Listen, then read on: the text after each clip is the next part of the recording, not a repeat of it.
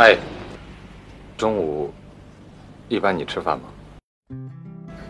这话问的，有什么想法就说吧。其实我挺想请你吃饭的。这不难实现啊。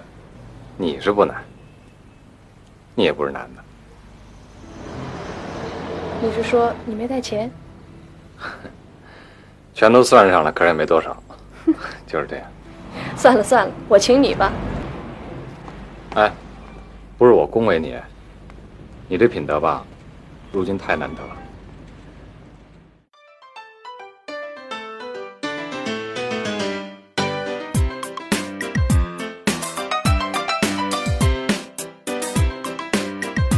大家好，欢迎来到新一期的西四五条，我是今天的主播杨明，我是小静，我是捕头。前一段时间呢，史航老师在微博晒出了一组组演员的照片，看到那些熟悉的面孔，也泛起了九十年代电视剧异彩纷呈的涟漪。众多经典的影视作品中，赵宝刚导演奉献出《黄城根儿》《编辑部的故事》《过把瘾》《东边日出西边雨》《一场风花雪月的事儿》等佳作，到今天也是为人津津乐道。两千年之后，《永不瞑目》《像雾像雨又像风》《别了温哥华》，包括之后的《奋斗》，也都是现象级的电视剧作品。比起现在电视剧抄起来就五十集起步，八集的电视连续剧《过把瘾》绝对是叙事效率极高、密度极强且极为精彩的一部。既有王朔“过把瘾就死”、“永失我爱”、无人喝彩三合一的幽默剧本和对白。又有王志文、江山、刘培等演技派演员的演绎，片中配乐丰富，歌曲《过把瘾》《糊涂的爱》也是高度传唱。这是一部讲述爱的作品，但一直在讨论着更深刻的主题——生死。过把瘾三个字也一度成为当时最流行的生活态度。那我们今天就来聊聊这部电视剧。呃，那我们就先来聊聊我们第一次看到这部剧的年龄和感受吧。那我先来说说，呃，第一次看这部剧，应该就是在这部剧的首播，大概是九四年吧。我那个时候也是十一二岁的样子，肯定是和爸爸妈妈一起看的。呃，当时他们看的还是挺津津乐道的，然后我就是属于陪看。然后我给我感觉这一对男女主人公。他们总是在吵架的状态，这样一个印象。他们总是吵架分开，然后又和好，又吵架又分开，就是这样的一个循 环。然后就是，我就觉得这两个人感情特别磨磨唧唧的，就是觉得还当时看着还挺烦的。呃，不过我我不知道你们有没有这个感觉哈，就是那个时候不觉得这个电视剧只有八集。我觉得这个电视剧当时好像还是挺长的，怎么着也是有个十几二十集的样子，嗯，可能跟当时这部剧的影响力比较深远，也也会有一些重播呀，会有一些别的老是有一些歌曲呀或者什么的这种这种一直它的影响力比较比较持久，所以我就觉得可能它还挺长，但是后来重看的时候才发现这部剧只有八集，而且它是根据王朔。三部小说合成的这样的一个一部剧，所以确实是杨明所说的，它非常的紧凑，非常的密集。这部剧可以说捧红了王志文和江山，呃，他就是在我看来，当时是一对儿呃公认的俊男靓女，呃，是一个银幕打造出来的一对情侣。然后后来他们还出了专辑，是吧？所以就是，我觉得这是当时咱们大陆打造的非常成功的一对偶像派组合。所以也是因为他们两个，呃，形象特别好，所以也就不觉得他们这个这部剧就是这样磨磨唧唧的这样的感情有那么讨厌了。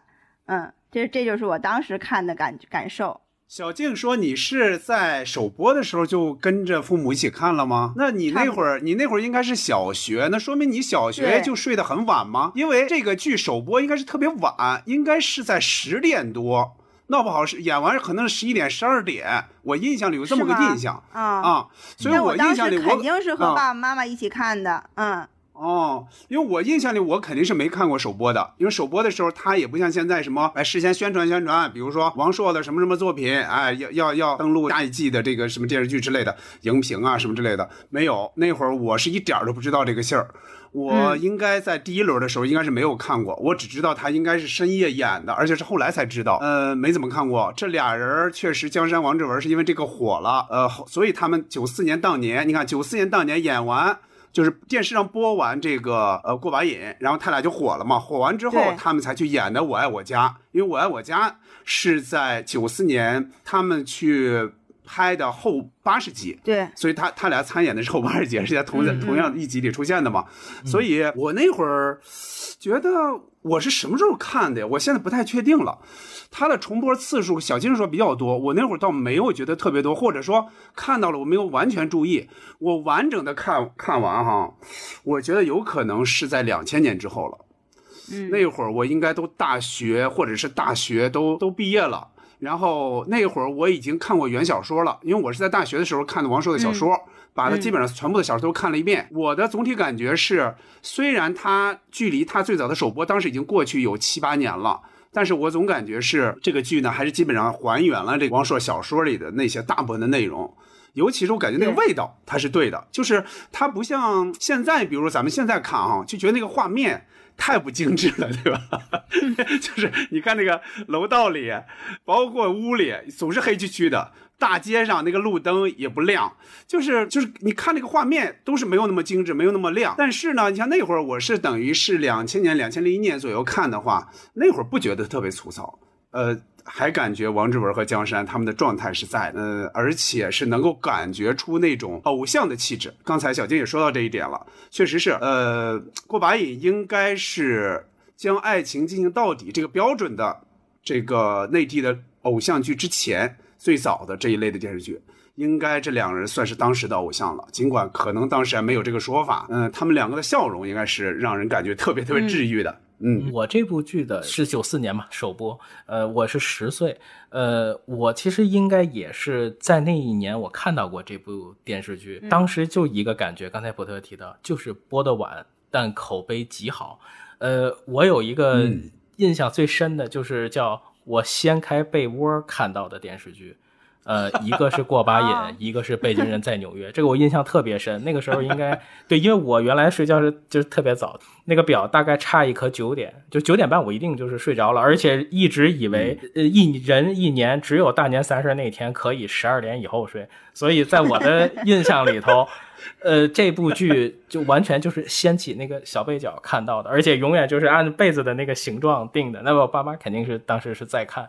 呃，嗯，其实现在在看这个剧，它弹幕里也提到一个很有意思的点，就是这部剧基本当时是没有字幕的，但是演员的吐字发音在没有字幕的时候也完全听得特别特别清楚。呃，反正当时在小学嘛，也不可能跟同学去谈论这个，因为内容啊什么的，因为也肯定不是我们这个能能谈懂明白的。音乐会记忆点会比较深一些，而且在我印象里，像这个电视剧的，像现在看这个密度的话，可能只能记住前面很轻松的点，后面那些很重的，就是印象就会有点很吃力。毕竟还是不太理解，呃，我印象里面，反正王志文应该是一个特别好的演员，而且是声音素质有的时候会比外貌还要优秀。呃，当时那种银幕什么情侣的感觉，那种概念其实是没有的。但是，但在我的审美观里哈，江山也不是真的不是那样的美人。但那当年有一首歌叫《爱江山又爱美人》，呃，后来江山也唱了那首《梦里水乡》。是不是他现在也是属于那种就一首歌的歌手哈？呃，真的就是当时不懂，但是那部剧我总觉得它不仅输出了是那个时代的价值观，它也输出了那个时代的审美观。嗯，好，那我们再聊聊这个戏的主要演员哈，就是江山跟王志文这对银幕情侣。就是你们看这个的话，感能不能感觉他们的情感的这种性格，包括他们一些这个剧里面的这些通过对白、通过剧情来聊聊他们。哎，说到这个演员，呃，王志文和江山，呃，深入了解这部剧也是后来谈恋爱了、结婚了以后又重看的，呃，才能把这个剧又看得比较清晰、比较明白了。呃，王志文这位演员，首先我们需要肯定他是在年轻的时候是非常的有艺术气质的一位演员。嗯，我我我我和我老公我们都非常喜欢他。呃，他的还有楼下的邻居也看出来了。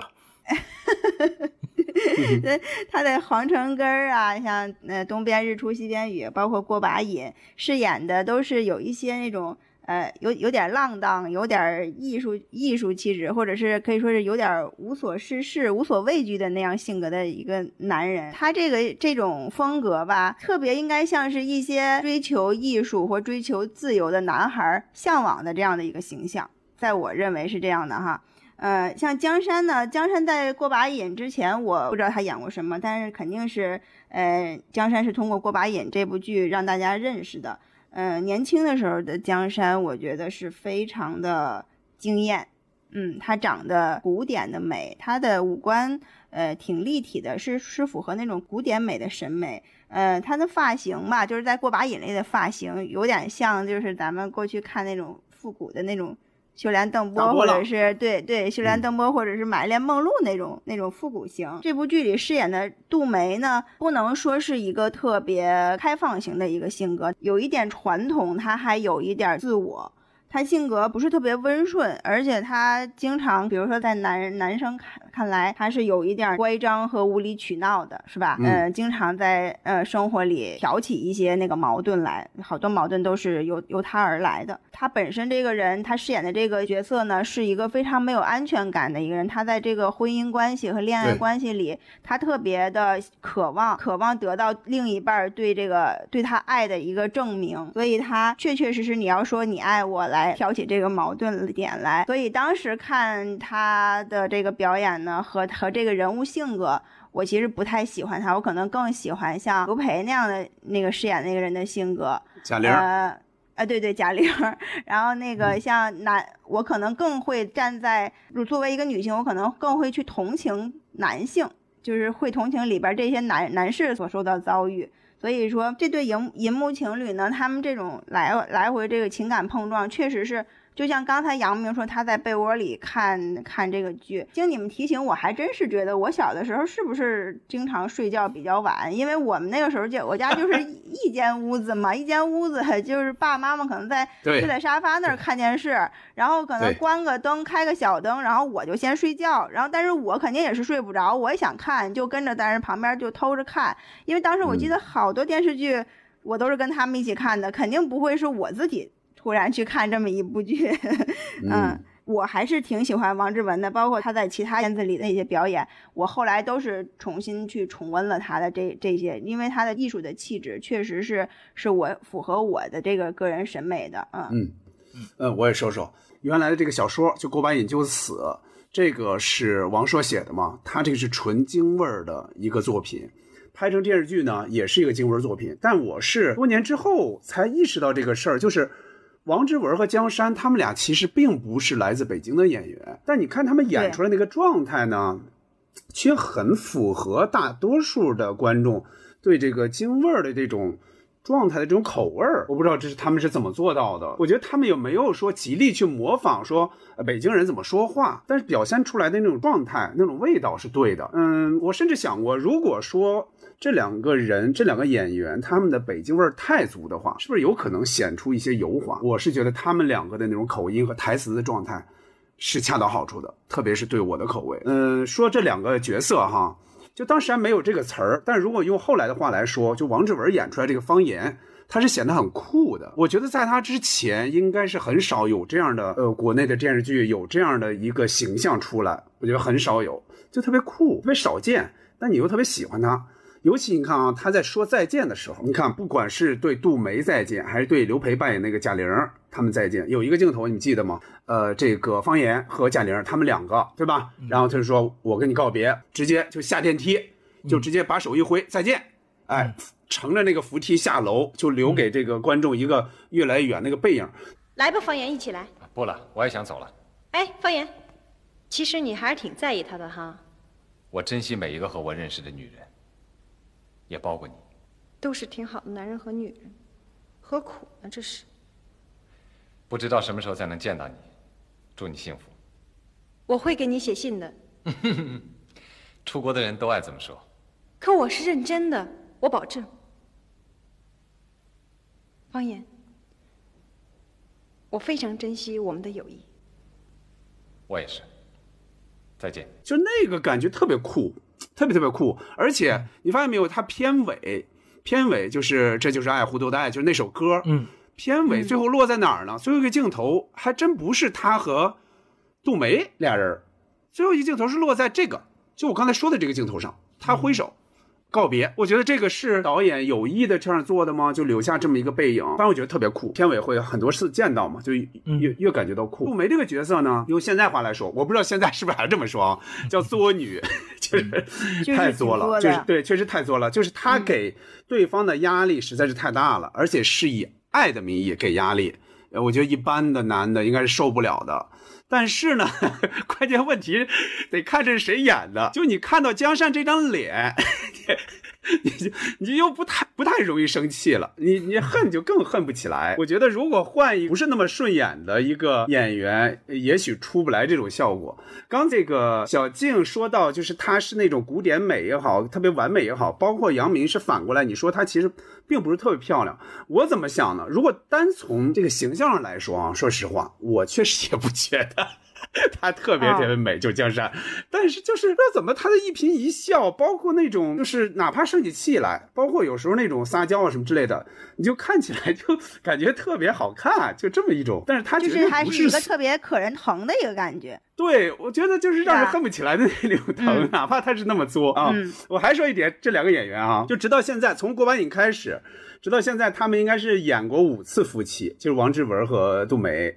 包括，当然，首先就是过把瘾了。其次，你像《让爱做主》，包括那个电影《说出你的秘密》，还有一个电视剧叫《人到四十》，还有一个忘了是什么了。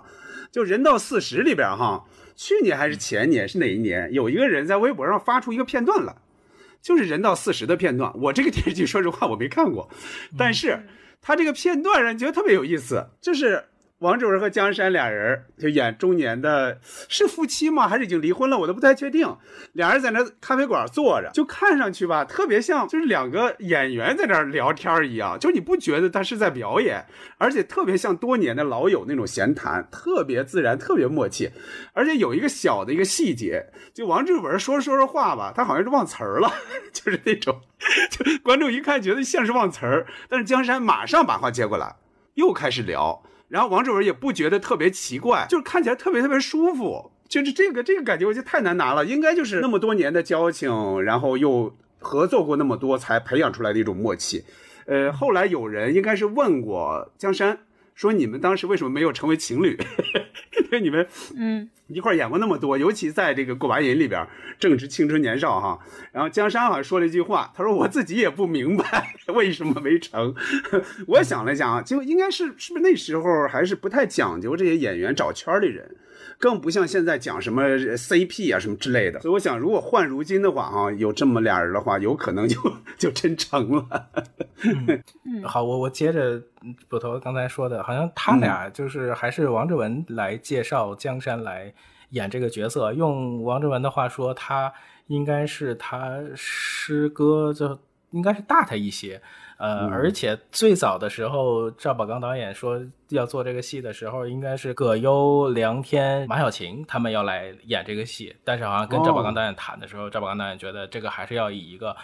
呃，都市青春的这个方式去走，而不是把它打造成一个喜剧片。所以这个，我觉得就江南有这个这样的一个版本，本身赵宝刚导演就发掘新人这个眼光，就真的就是选选角色，真的一点都就是跟张艺谋差不多，就眼睛会特别特别毒啊。我觉得就是现在呈现的这个版本应该是比较舒服的一个。嗯，我觉得这两个人的性格的话，就是方言真诚、幽默、大孩子。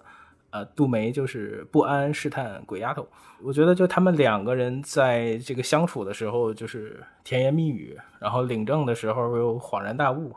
就是这个教室里面这个巨大的这个场景，我觉得也是一种隐喻吧。就是他们俩得在这个爱的这个教室里面接受这种爱的启蒙，而且在这个电视剧里头没有拍摄男女主人公的婚礼，反倒是把这个婚礼的戏份给了贾玲。呃，而且当晚他也说出了最毛骨悚然的一个台词，说从现在我就只有你一个朋友了。呃，经过无数次的这种互相占上风的这个争吵以后，有恶作剧，有摔东西。然后两个人真的就像极了汤姆和杰瑞啊，这个一猫一鼠，一夫一妻，这个沉醉于玛莎的这种情感表达，呃，于是总是会质问质问方言，就是你爱不爱我？然后弹幕就会飘过来，就说他说过，他说过，他说过。呃，黑板上这个从至怒到爱，是犹如摔碎的这些锅碗瓢盆，回到了恋爱时候的那些音乐风铃。他既懂得让世界充满爱，也深信大地是真实的。杜梅每次特别认真的思考，都会抛出特别送命的问题。呃，其实估计方言那脑子跟血压都嗡嗡的。这个合伙饭也吃的足够的清醒啊，只喝酒，烧鸡凉菜一口都没动。呃，那三分钟情绪的长镜头，在那个爱的黑板下，也没能换来方言所谓三年最好的时光。呃，也幸亏南丁格尔发来的那个敬业福哈，才从五花大绑到冲出这个牢笼。呃，从秋日私语到金梭银梭，借着小韩和钱康恩赐感情修罗场，一脸醋意的洋酒，一锅清洒的热汤，然后最后阿珍还爱上阿强。因为我是觉得方言性格的逻辑是他自尊心极强，面对各种冲突下的冷静，其实语言比平时更犀利。呃，杜梅是处处试探，然后恶作剧般的那种笑容是非常可爱，但是也难掩内心父辈的那种伤痛。呃，片头呢传呼没能救回石静，片尾呢电话也没能解开那个谜团。呃，当然我更羡慕有这么一群满身伤痕又三观很正的朋友在他们身边，互相理解也互相温暖。我特别喜欢他们俩坐在美味佳肴四个字下面吃饭，一次见面，一次复婚。喝着啤酒，憧憬未来。我脸上有什么毛病吗？你跟我想的不一样。哼，顾海，没见过就想过。哼，石庆老提起你，你跟我想的吧，不一样。是好是坏？说不上来。反正一见你真人吧，就把我想象打乱了。刚我正想呢，嗯，对了，你眼窝应该比现在深，像鹰。鹰？不是，那把我想那么怪？他说你敏感极了，什么都瞒不过你。那句话怎么说来着？明察秋毫。没那么好听。就这意思，我也不知道怎么就成鹰了。哎，洗手。学艺的。好，那我们聊聊这些配角的角色。我觉得从呃刘培开始。对，刘培算是呃配角里边戏份比较多的。呃，而且我觉得啊，这部剧里边的所有的人演员。之所以演得好，就是他们配角也演得好，就是因为配角演得非常的配角，就是一点都不 不抢这个主角的任何戏，就是他把这个主角托衬的非常好。然后我们先说一下刘培，刘培好像我印象里，在所有的这种京味儿剧，不管是电视剧还是电影里边，他都是一个以以一个人见人爱的这样的一个形象出现的。好像他没演过让别人讨厌他，或者是一个比较坏的这样的一个形象，他都是，呃，是一个，要不就是一个大姐大，要不就是一个呃万人迷，就是男的都喜欢她，呃，然后她其实我觉得刘培在我的审美长得不好看，但是她是那个，是不是你们男的这个审美完全拧着呀？就小静今天给我完全拧着，好，你先说。我跟你说，这就是男女审美的差差距，呃，我其我真的不觉得刘培好看，我觉得他首先他的脸。呃，就是什么都比较大、细长，然后那个脸也脸也比较扁扁平宽，所以我觉得 他就是还有胡子，还有点小胡子，嗯，是吗？那我还没真没注意到，我觉得他就是一个大大咧咧那种北京大妞的风格，所以呢，那个他的性格肯定是特别招人喜欢的。所以他在剧里都都是演这种，呃，男的都都都喜欢他的这样的一个一个人。他在在这个过把瘾里边也是差不多这样的定位哈。包括他，呃，在方跟方言接触，哦，方言也对他稍微有一，呃，反正肯定是有点好感吧。所所以也不会，要不也不会引起杜梅的这个妒忌嘛，是吧？呃，然后那个包括他后来结婚了，找了一个老外，呃，参加他婚礼的那个谁，呃，潘友军和方言在那聊天儿然后潘友军说了一句，呃。一件国宝又被 拍卖了，然后然后那个方言就打了他一下，就真的是他们觉得，哎呀，这个很可惜，这个这女孩落到别人手里了，没落到自己手里，嗯。哎，你的洋丈夫英语不灵啊，还不如我呢。废话，人是墨索里尼老乡。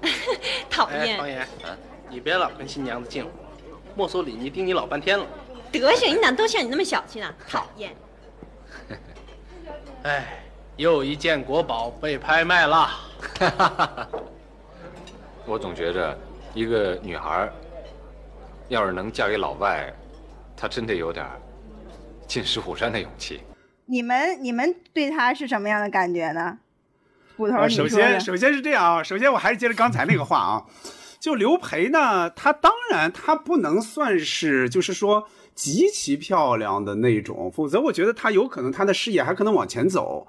但是你也不能说他不好看。刘培小时候可是学青衣的，他好像是学程派的，就是锁麟囊那一派的。就是他的眼睛很大，然后脸呢确实也也不小，确实也不小，而且确实有胡子，小胡子。你近看啊是有小胡子的，但是小胡子不影响人漂亮。你看王祖贤有小胡子，这个这个不影响漂亮。呃，刘培，你看他特别惊艳的地方，你比如说看甲方乙方。那个就很惊艳，其实它里边很多扮相是很漂亮的，尤其这些照片照出来，包包括里边他不也扮了一次青衣嘛，很漂亮的。行，先不说他容貌了啊，先说接着说这个刘培的表演。刘培呢，他是北京人，地道北京人。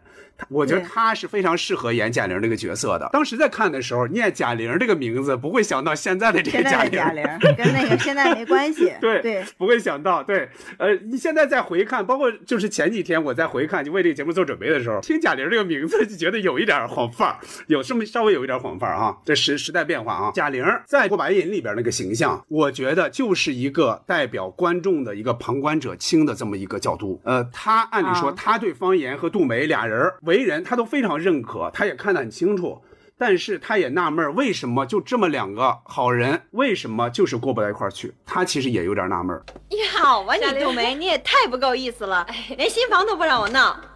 别冤枉好人啊！我们谁都没请，这是他的主意。对对对，这叫婚事新办，一切从简。来，快请坐。来吃糖。娶她经过我同意了吗？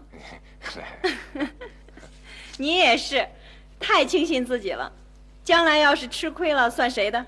啊，对，这怨我怨我。呃，本来杜梅吧是准备找人商量，可是我这人魅力实在无法阻挡。别臭美了你，他要是跟我商量了，就没你什么事儿了。对对对，那就是咱俩的事儿。杜梅，看出你老公是什么人来了吧？我早看出来了。来，我来，我来，我来。别闹了，我不渴。你就成全他吧。他这人就爱跟女孩献殷勤，跟贾宝玉似的。对，也是老贾家的人。一看这种人就惯会甜言蜜语，杜梅，越是这种人越得提防。对，人贾莹经验多丰富啊，人什么人没见过，是不是？反正你要是对我们杜梅使坏呀，那你就算倒霉了，回你太容易了。是，先给我引荐第三者，然后捉奸捉双。我看《过把瘾就死》这个小说的变数，应该是超过《过把瘾》这个电视剧，这个里边贾玲的情节比电视剧要多很多。比如说，她和方言曾经在方言和杜梅他们家里，就这个教室里曾经下象棋。就前后下很长时间的象棋，连着多少天，气氛非常非常活跃，特别好玩。俩人就互相逗闷子，就是什么你别让我了，你怎么老让我，你自己也高兴高兴啊，什么之类的，特别好玩的台词，显得俩人非常默契。这个反而让旁边的杜梅是有点吃醋的。就电视剧里点出来一点儿，点出来一点儿，但是点的我觉得完全的不够。小说里把这段是铺陈开了的。后来杜梅跟方言说起贾玲了，经常就说你那情儿。你那情儿 就是就是你的情人的意思，就是他就公开就这么说，不是公开啊，就起码他跟方言就直接这样说，你那情儿怎么样？你那情儿怎么样？就指的是贾玲啊。另外，贾玲呢，她有北京姑娘的那种大方率直。有一次，就书里呃书里有这个电视剧里没有的哈。有一次，方言招待好朋友，就招待了几个战友。贾玲呢又出钱又出力，就她是邻居嘛，离得很近，帮他们买啤酒，还买下酒菜最后方言要把钱给他，他坚决不要，他还说句话是吧？你这人怎么这样啊？就你听这个话。就真就是北京姑娘的那种很大方的那种那种那种状态那种感觉。不过哈，因为是三部小说拼接在一起，刚才杨明最早也说到了，贾玲啊，到了后边几集，我觉得变得这个人这个角色哈，就变得没那么明白了，她活得很糊涂了，真的。我我觉得以她开始的那个性格，她不太可能被一个人蒙成那样，蒙了一年就在宾馆里哪儿都不敢去。我是觉得这个是难以理解的。我觉得有可能你要说解释，那就是当局者迷。我觉得很有可能就是这个他们在组装这块的时候，这个前后的情节过于割裂了，它导致这个人物性格有点变化，好面子吧？嗯，让人家一看，本来自己风风光光嫁了个老外，嗯，那杜梅不是说他吗？你给咱们全医院的女孩都长脸了，然后结果是这样的一个结局，是相当于被人骗了，就是被小三了一个结局，也是出于面子，出于面子，然后正好这个男的也反正给给他钱，给他住，提供住的地方，他就就这样混着呗。反正也只能这样理解吧，有这样也也只能这样理解。我是觉得，你比如你真是一个北京人，他在北京生活了二三十年，突然然后就在一个宾馆里边的，甚至连他妈都骗，他不敢出门，不敢上街买菜。我觉得这个是不太好理解的，你但也只能愣理解吧。嗯，所以就是用台词就是说，一个女孩能嫁给老外，这真是得有进石虎山的勇气。呃，刘培就是。确实是很漂亮，在这里面也非常善良，是这个杜梅最好最信任的朋友，也是方言最喜欢的一个知己。看着这三个人保持着距离的这种相爱相杀，在这个剧里很有看头。但其实我也就就觉得最后一场戏，呃，如果不这么处理，也不会让他有背负这样的一个看起来的这样的一个骂名啊。但是如果但是因此他能为自己的婚姻解脱，我觉得这个也算是一件幸事儿。其实我有点没没看懂，也不太理解。对他对那样做，杨明说这个，我觉得也是，这个也是为我刚才那个提供一些佐证。就是我也不是太理解他为什么就。就就帮着方言去完成这么一件事儿，就是骗他最好的朋友。我反正那点我也我也觉得有点儿就是三部作品拼接出来的问题。这个为什么不能理解呀？嗯，这个我能我我觉得能理解呀。就是嗯，方言方言因为知道自己得病了嘛，得病了，他不想连累杜梅呀，他要跟他分开嘛，他就是要跟他彻底分开，让杜梅对他绝望，就不要再再理他，再找他了。他所以他找了找了一个杜梅的好朋友，然后最能引起他。吃醋或者那引起他反感的这样的一个行为来来欺骗他嘛？这个我觉得能理解。他的目的其实他就是不想连累杜梅，想让他不要被自己的这个病，不要再跟自己在一起了。就不连累他嘛？对。但是干嘛要搭进去一个人呢？就而且要搭进一个好朋友。如果按照以前的这个逻辑，我觉得像杜梅呃到了一定的时候。的一些心里话，或者就是一定是会通过贾玲转成一种信号释放给方言。我跟你们说，所以这就是男人的自私嘛。男人就是他不是自私啊，他这个里边表现的是方言的大度，是他的牺牲。这个就是，其实这个也就是 男人的自私。他牺牲了两 两个女孩之间的友谊，他他也获得了自己的这样的一个解脱。其实他他希望自己在在让自己心里更好受一些。对对，是那样。嗯嗯。好，那我们再聊聊李成儒啊，就是钱康这个角色。嗯，他们离婚了之后，还在这个房间里，在这个屋子里一人一间的这个这个情节是《无人喝彩》里边的。对，啊，对，呃，有一个同名的电影，也就是《无人喝彩》，整个拍的是非常详细，是谢元、谢元老师演的，丁嘉丽、盖克。对盖克他们演的，嗯，我我我觉得啊，就是李成儒、史可在这个里边儿，呃，基本上还能还原就是《无人喝彩》里的这两个人物的这个性格，尤其是史可，他的呃，他就是特别的快热，就是跟跟这个方言 谈恋爱之后特别的快，就既要进入他的生活，因为他有目的，他有目的。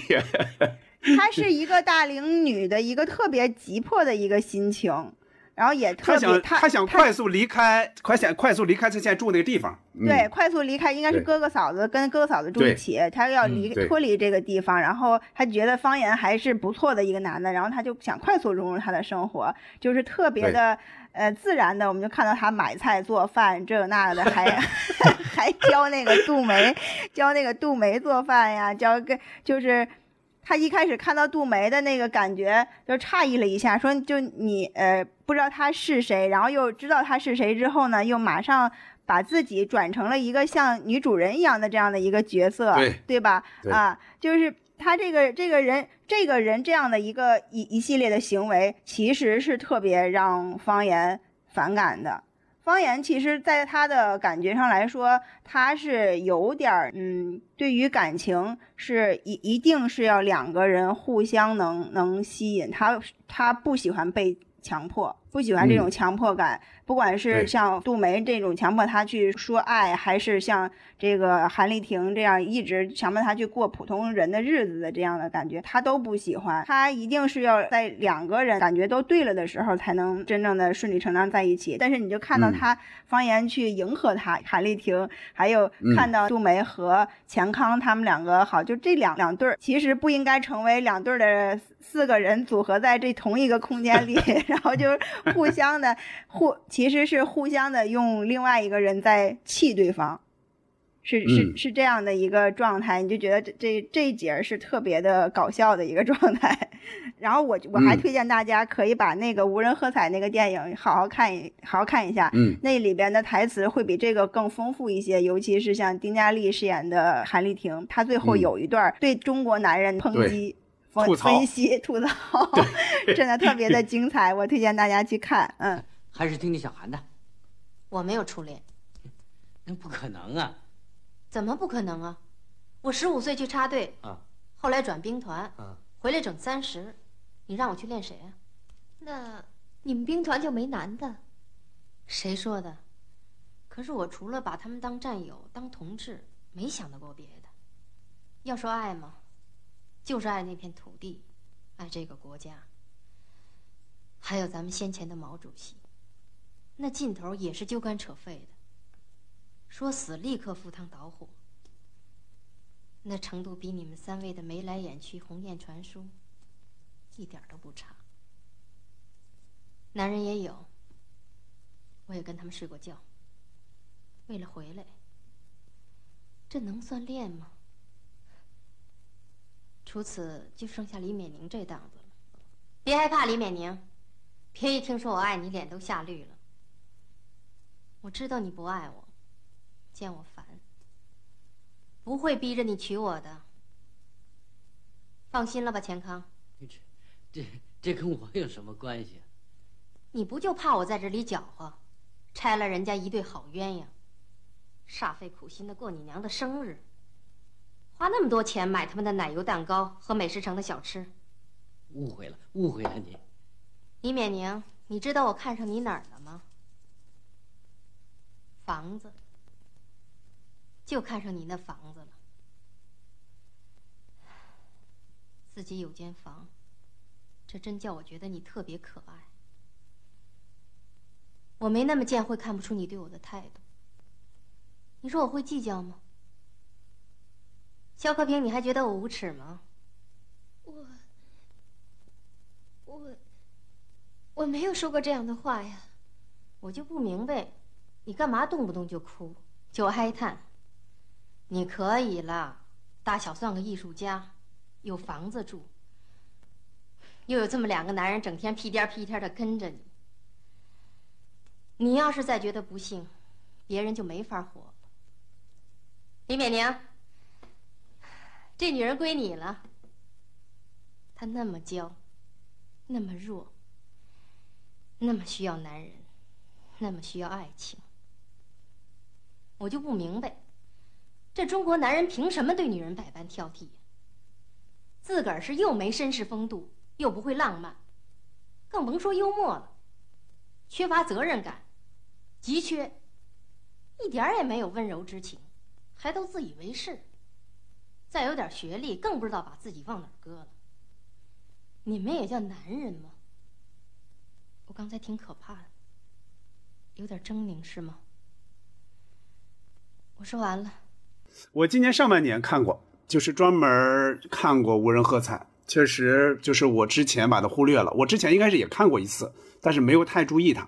嗯，今年上半年看了一次。呃，我我也来说说这两个哈，这两个角色。就李成儒呢，他是典型的老北京了。你这从这个他在《过把瘾》里边这个台词也能听出来，那种口是非常对的。他本人那时候已经是做了好几年生意了，应该也挣了很多钱，否则他也不会去弄、去倒腾什么古玩呀之类的那些。所以他由他来演这个大款钱康，对对，没错，是非常合适的。人物的那个那个状态是对的啊。刚才小静也提到了，其实这两个是在《无人喝彩》里边，它更丰富嘛。就他们这两个角色，不管是钱康也好，还是韩丽婷也好，有变化的是什么呢？《无人喝彩》那里边，钱康和韩丽婷是没有结婚的，应该是这样的。嗯嗯。呃，这个他俩最后走到一起。电视剧里边把这两个给结合在一起了啊。嗯。我是觉得，就是如果从表演来看哈，我觉得李成儒在这个里边演钱康比。电影里边那个方子哥要好，我总觉得方子哥那个形象啊，憨憨的形象，是不是更适合演一个像老大哥那种，这个市就是市井气更浓一点的人，而不是这个大款。史可呢，在我看来，我觉得他是不如丁嘉丽的，尤其刚才小小静也说到点，就是丁嘉丽。在《无人喝彩》那个电影里边，最后那一番吐槽 是非常非常精彩的。他终于放开了，撒开了，他把这个事儿看透了。之前他都是迎合，迎合着大家，对吧？恐怕就有闪失。但终于他他后来借着酒，终于说出来了。史可呢，在这个里边，在《过把瘾》里边，我觉得他有点太拘着了。当然，史可非是个非常好的演员哈，嗯，但是我觉得他在这个角色上有点太拘着。呃，也有可能是戏份太少，就给他的戏份太少了。所以我觉得他就不像电影里边那个丁佳丽放的那么开。哟，这怎么好好的就吵起来了？这没你事，出去。不对吧？这房子隔音不好，我听着跟我有点关系。韩小姐，你别误会啊。来，你看，他有了你，我又有了男朋友，那他干嘛还欺负人？嗨，他就这样，狗脸，说翻就翻。其实人还是蛮不错的，我也就是急脾气，所以才过不到一块儿的。哎，我看你脾气可比我好多了。哎呀，杜梅，我说你就别在这添乱了。哎，他昨晚还跟我夸你来着呢。方言，说实话，你昨晚夸没有？夸了。怎么着？我夸谁就得娶谁，有这道理吗？我还夸肯德基呢。呃，我觉得李李成儒老师这个表演就特别本色啊，而且他那种 还有一种冷幽默。其实引用刚才他们俩那个话，就是说，就是 你们俩是拿我说事儿呢，还是借着我说事儿呢？就是他什么都明白，而且他真的是有一种特别独特的一个大局观。其实他处理感情问题，他先观察，他也。不慌不乱，然后静光其面，特别有风度的一个冤大头啊！但他也是一个特别会分配资源的一个高手，这个幽默感跟表达欲，就是表演的，我觉得还挺精彩的。史可基本上就是在这个里面为防所困，为为生活绑架，但人其实特别善良啊，就是精通的东西也很多，厨艺、保健，还送气功按摩，是吧？然后，但是但是他每次跟方言的沟通方式，包括让他身边人去传递的那种方式，反而让他。让方言就特别不适和反感，呃，而且我觉得台词也很好玩。基本上我看到史可的那个黄衣服的造型，包括他每次出场，基本就两句话吧，就是有房吧，要不就是有胡椒面吧。其实啊，小韩这姑娘挺不错的，心眼虽多，但并不坏。要不怎么说当事者迷，旁观者清呢？哎呀，行了行了啊，咱不提他行吗？我，你也太不心疼我了，这儿可够宰人的。你点吧。嗯，不，女士优先。我随便，酒管够就行。借酒浇愁。有劲吗？这样？别掐啊！你们要掐我就走。走？走哪儿去？你走了谁买单呢？放心，我就是当冤大头。也得当出点风度来。哟，这可话里有话呀！谁把你当冤大头了？嗨，说出来就没劲了，一解释就更没意思。就现在这样，挺好。哼哼，又以冤假错案。建刚，嗯，这个男人跟女人吧，要是真到了那种无话不谈的地步，他也就没什么可谈的了。你看，我和方言就这下场。对，知道美学吗？美学里边有一条重要定义：距离产生美，懂吗？就是说，这男人跟女人吧，不能太熟悉、太近乎，得留出点空，得有点神秘色彩。所以我们俩就离了。哎，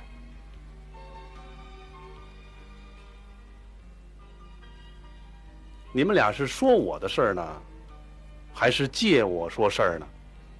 啊？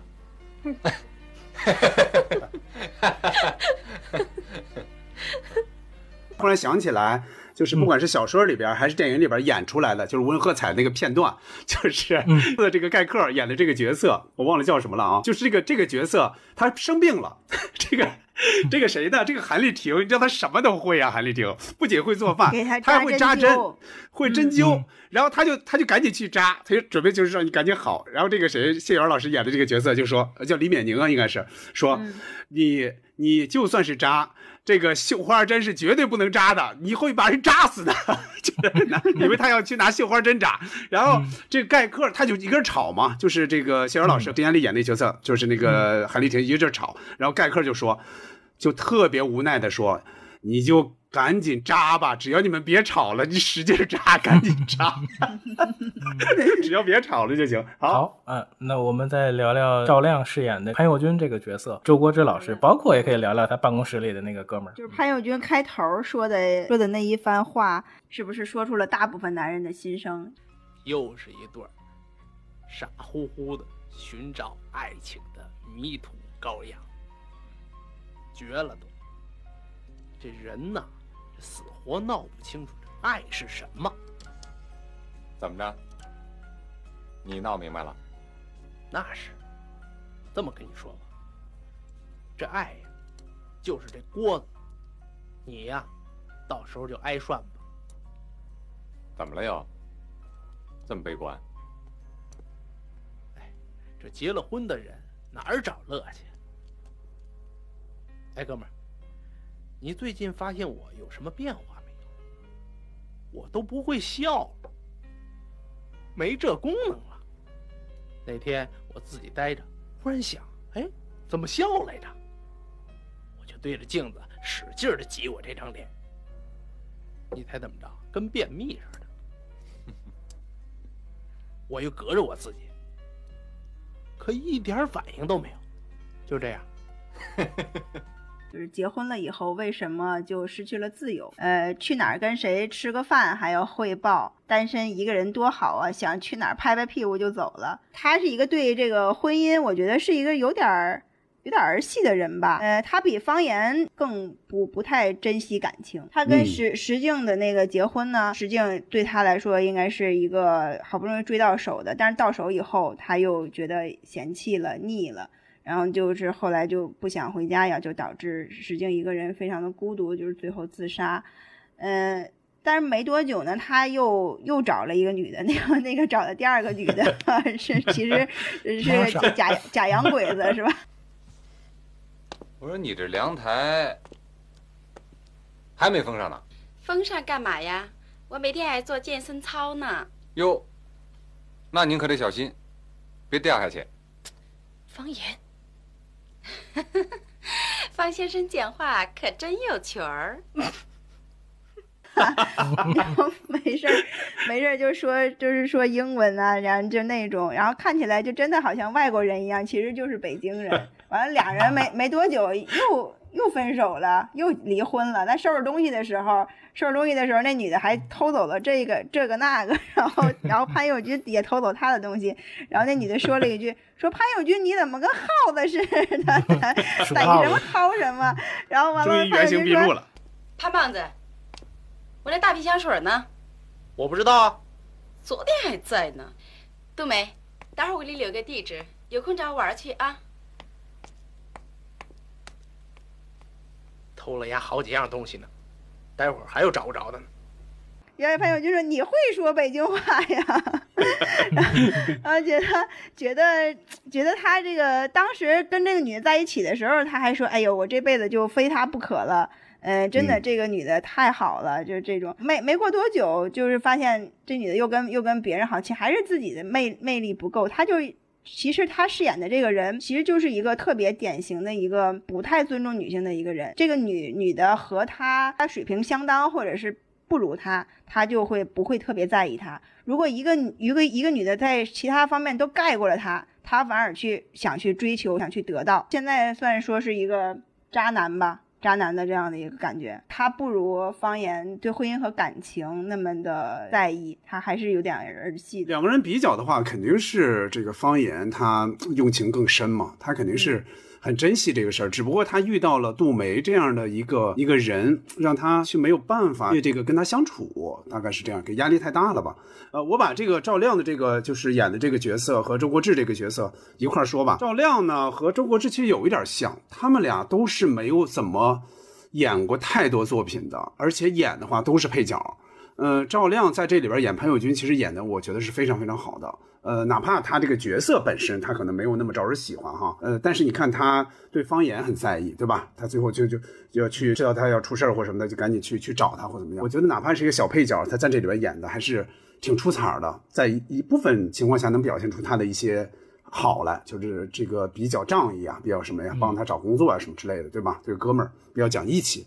嗯，周国志呢？他演的是他们办公室这个主任，就是方言的这个呃叫文化馆，他们办公室这个头，应该是跟他在八十年代演过那个《四世同堂》的那里边那个汉奸关小河。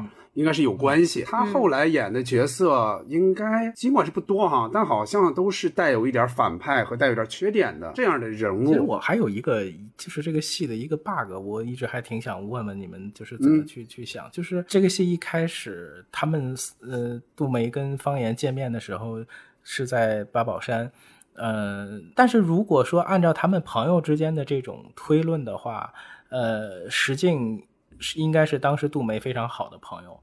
呃，潘友军的哥们儿，好哥们儿又是方言，他们第一次见面应该是在他们的婚礼上啊，而且而且方言参加了那次婚礼，说你没发现，都看你都是横着的，就是嗯，这个时间线上我是有点觉得他们应该见面是不是更早啊？或者就是说，而且他不断的从石静的口中听到对方言的反馈，嗯，我觉得这个是不是还是有点有点有点。就是小当时没有形成很深的印象，因为我觉得当时呃，在石敬那个就是八宝山那个那个小小小照片墙前边是呃杜梅不是打了潘友军一个嘴巴子嘛？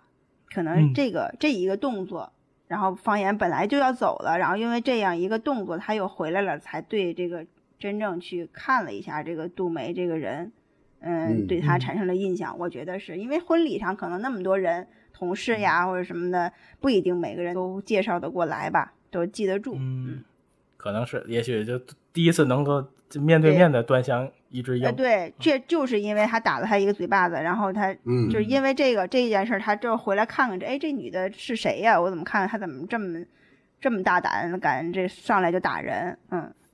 所以他他的就真正认识他了。赵亮这个角色就是他真的就是一开始就是金句频出啊！前面第一集的最一开始两个人吃涮羊肉的时候，呃，那段戏就非常非常好看啊！而且他他这个基本是感情受挫大师，而且其实他想想前几集他的这个他是在推着。整个的进程走，不管是他们的情感、他们的住房，包括之后的一些工作生活，其实潘友军一直在出现在他们的生活里面。而且到最后，如果按照那个很壮烈的那种剧情发展下去的话，他们最后还用男人的方式去去沟通，包括这个剧里的前面的很多笑点，他用婚姻生活的这种苦难来吐槽，他一直给方言打预防针，也给自己立 flag，但好像一直都在那打脸。你不是学过外语吗？忘差不多了。电脑，游戏机算吗？哼，你可够困难的。这就要扫地出门。周国志那个喝茶的那个片段，就是 忍无可忍，无需再忍。觉得那个是，就是就是，如果放到现在，应该是一个非常好用的一个表情包。而且我总说，方言遇到那种很极端的事情的时候。他反应会特别特别快所以那种连下意识带积攒的这些 恩怨直接就都暴露出来了。我觉得那个戏其实挺精彩的那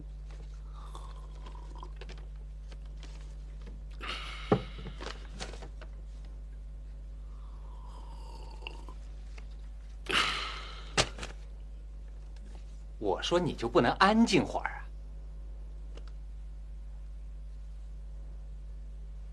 说谁呢？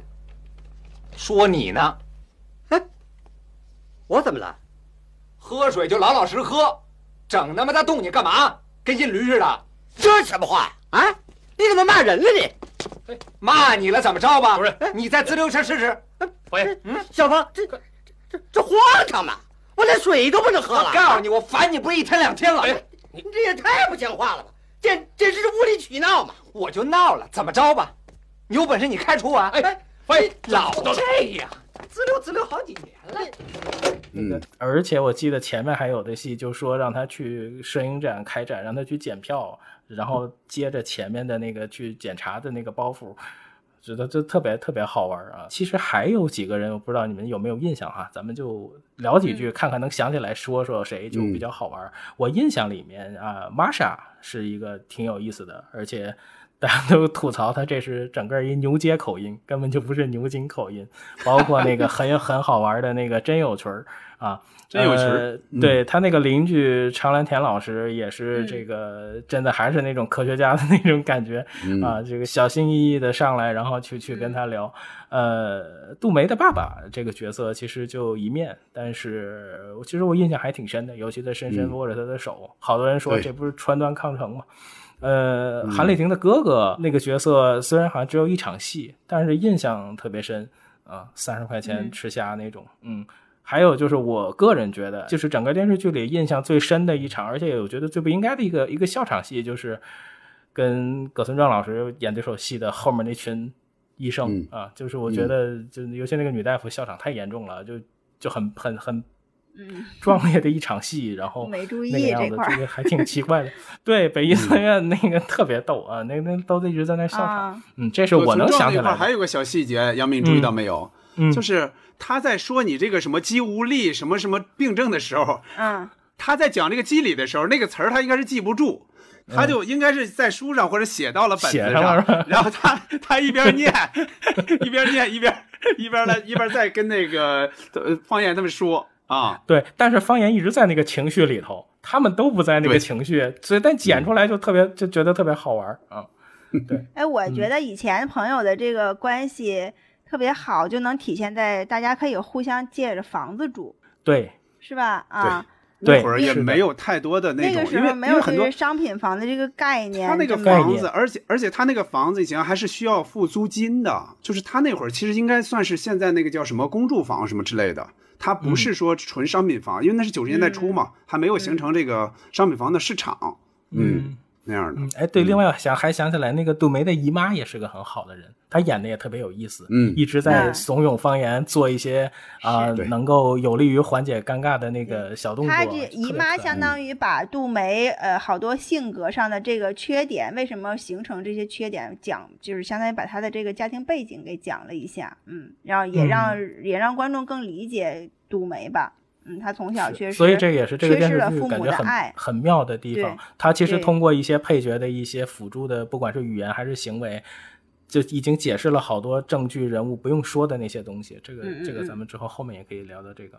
嗯，好，那我们聊一个好玩的，接下来就是聊一聊，就是这部戏既鲜活又残忍，有哪些是你们很钟爱的片段和对白啊？我们可以嗯找一找聊一聊，嗯。我觉得挺残忍的，就是开头就让我觉得挺残忍。这个是后来我在重看的时候，把这个这个把这个剧在后来重看的时候，呃，让我特别震惊的这个这这个点，因为当时我小的时候看，我还真的不记得有有跳楼自杀的这样的一个情节。就是这两个潘友军和。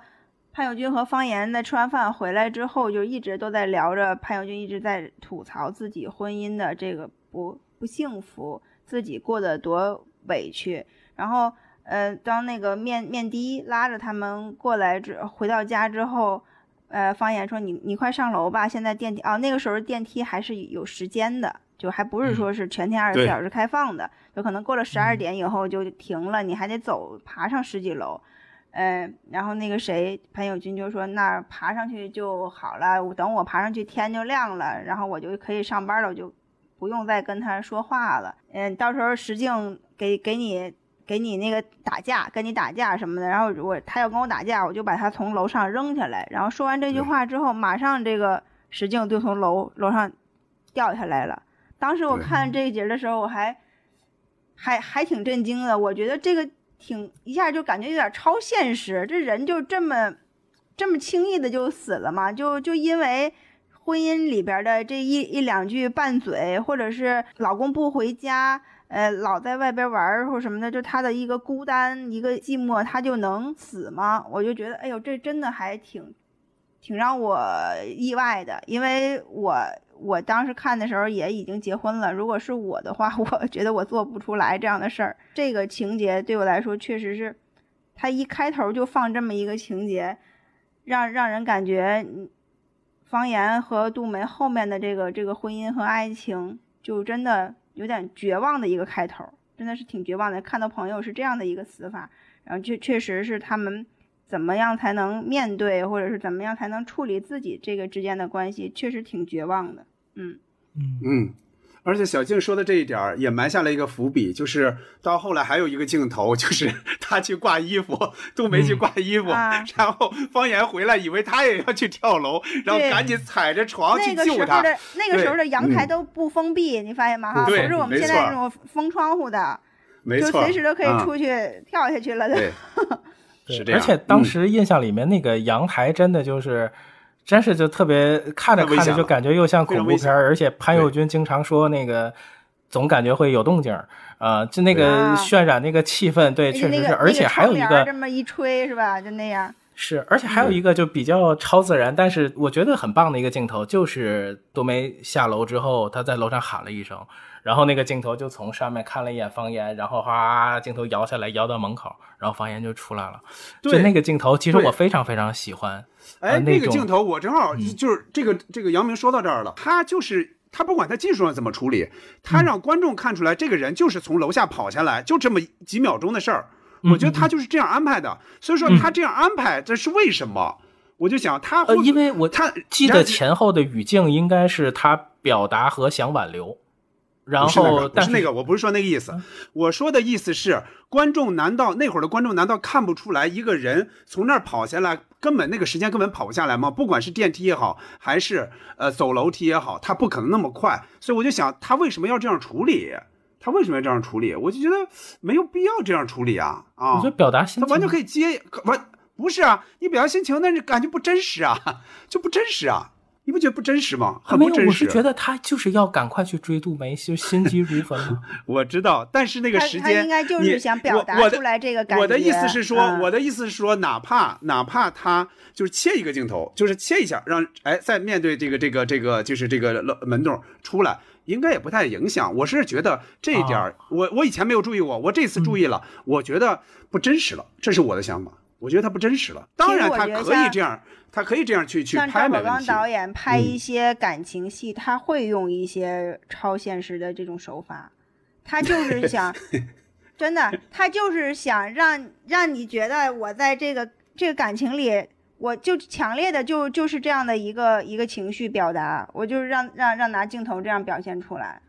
嗯，我我是觉得这个不是一个奇幻剧，我觉得这点影响的真实感，我没有按照鲜活或者残忍这方面去说，我就是想说说我比较钟爱的一些片段。我先说我我觉得第一第一个片段哈，就是第一集的结尾，就是方言到宿舍去找杜梅，杜梅一个人在宿舍嘛，嗯，然后两个人见面，他补上了刚才在舞会上没有跳成的舞，两个人在那个音乐里边哈。是献给爱丽丝啊，还是呃是罗曼史什么之类的哈？呃，还是那个秋日私语，反正两个人一边跳一边慢慢的转圈转圈转圈哎，方言抬头，结果看到了挂着的风铃，结果他拿头一撞，对吧？这一集就结束了。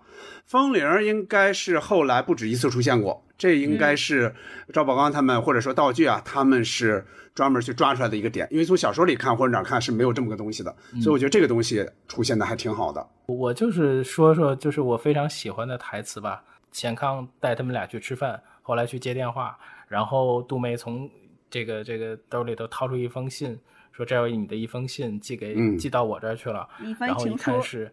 对，说这是一情书，然后给你，然后 他在看的时候就说：“别捏，没照片，好的，比海关还严。我觉得那个细节就非常非常有意思。嗯，而且两个人当时同时都会被逗笑，那个那个瞬间是我觉得就是非常非常妙的。尤其在那个语境和那个冤大头刚走，然后他们两个的这个对白是特别特别有意思。我我有印象的一个情节就是他们两个结婚去领证。呃，领证的时候，可能现在我们跟我们现在领证不太一样了。他去那个时候的领证还，我觉得还挺有一个仪式感的，要自己用力去盖那个钢印，钢印盖钢印，对，要自己去盖，每个人都盖盖一下自己的。这个是其实挺有仪式感的，就是让自让你把这个结结婚这件事儿当成很庄重的一个一个事儿哈。然后王盖完之后，王志文就问办事的大姐，哎，对，办事大姐就是离婚结婚好像都是她。都一个人，一是一个人，是啊，就等着他们呢，等着他们。完这边就问这大姐说：“说这就完了？”然后大姐说：“就就完了。”然后那个 潜台词儿，我觉得王这边潜台词儿就是就是结婚这就这么简单吗？而且可能跟他想的不太一样，因为能看出来这个这个剧里边的方言，他其实是一个对婚姻和爱情是一个理想主义者。所以他他对婚姻其实并不排斥，但是他他非常向往让自己特别满意的婚姻，但是可能呃这个这个过程很简单，就是领了一个证，俩人就可以就可以名正言顺的就在一起了。呃，你看他他们出来的时候，他也跟。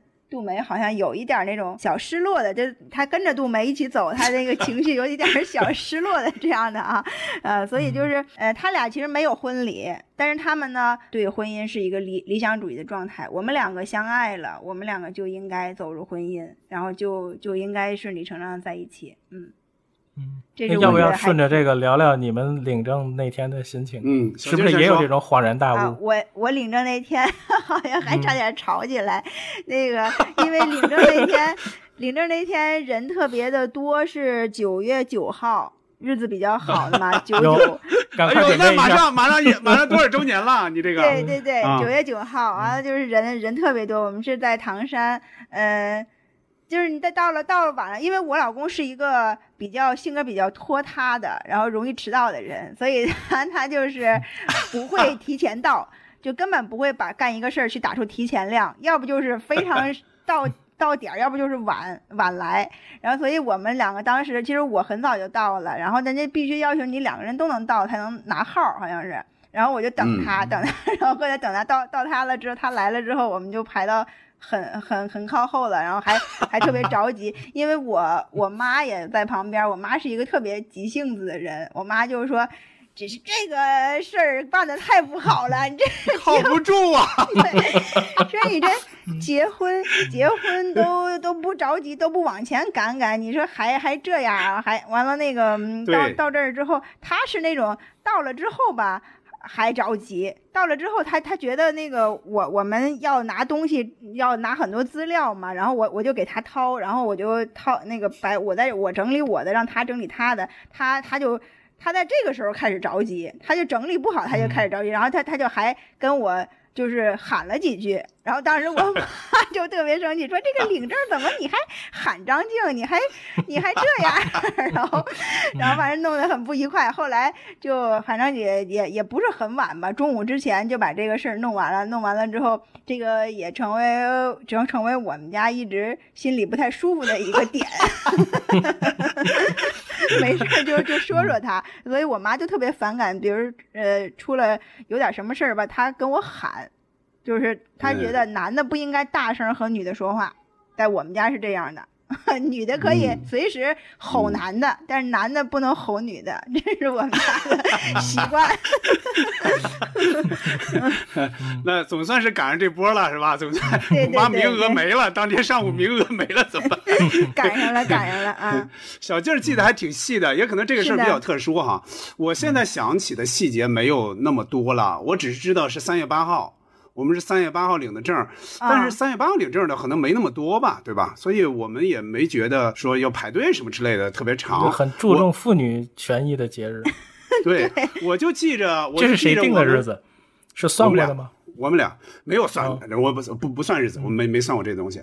呃，我们是我领完证，当时还没有微信什么之类的嘛。嗯，然后跟跟一个特别好的男同学，他当时。应该还没有领证，我就给他发了个短信，我说领证了，领完了。然后这个同学就回了一句，他说：“哎呀，我也不知道是应该祝贺你还是应该同情你。